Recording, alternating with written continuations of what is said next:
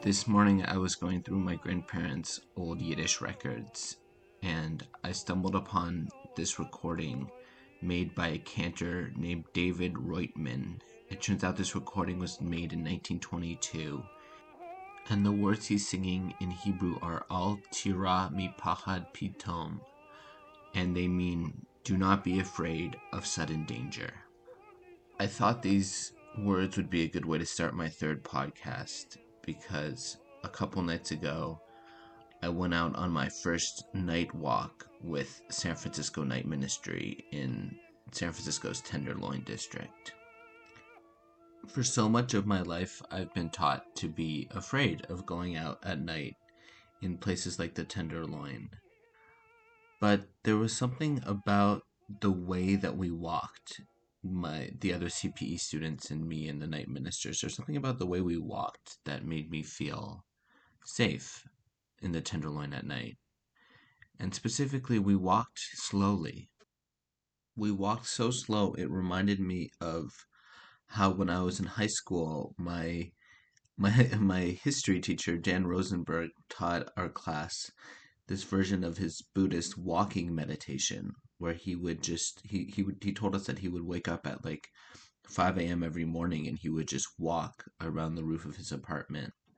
And this walking the other night in the Tenderloin was like that. It was this slow, deliberate pace, and it was such a different way of walking down the street. Not only were we walking slowly, but we were making eye contact with everyone we passed. And that's so antithetical to the way I've been taught and the way I figured out how to walk down the streets at night in San Francisco. There was something about it that actually connects me to the music that we started this podcast with, in that there was an element of spiritual surrender in the way that I walked once I let go of some of my preconceived notions and biases about the tenderloin at night, I I quite honestly just felt safe. I wasn't concerned about my immediate safety and I just I just walked and said hi to people and, and struck up a few conversations.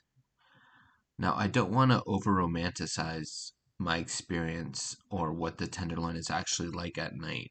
I saw a lot of people suffering, and I saw a lot of people using drugs and in the throes of addiction, it seemed. The experience of walking the streets at night and also answering the, the telephone line is incredibly humbling in trying to be present for people and offer people a sense of loving compassion. There's there's really limits to what you can accomplish. And that's i knew that would be the case coming in and that is certainly the case now. There is a feeling of how much darkness there is in the world. A core principle of what i've learned and what i'm trying to do this summer is that i can't fix other people. The most i can offer them is a sense of loving presence and care I do believe that this method of, of just listening and offering a loving presence can be transformative and can really do wonderful things for people and I that's something that I'm going to explore in a future episode. But it is worth noting that in doing this work I've come up against already I've come up against how much suffering and darkness there is in the world still i want to end this episode on a on a bit of an optimistic note which is to share that when i was walking the streets of the tenderloin the other night i noticed that on at least 10 occasions people even people who didn't want to have extended conversations saw that i was wearing a yarmulke and saw that the people i was walking with were wearing priestly collars. And they said god bless you to us. And in my normal life in San Francisco, going about the things I do, people don't say God bless you to me very often. And so I thought there was something really special about that and something really special about the faith that you see on the streets of the Tenderloin, even in the even in the short night that I that I spent there. So thank you for listening.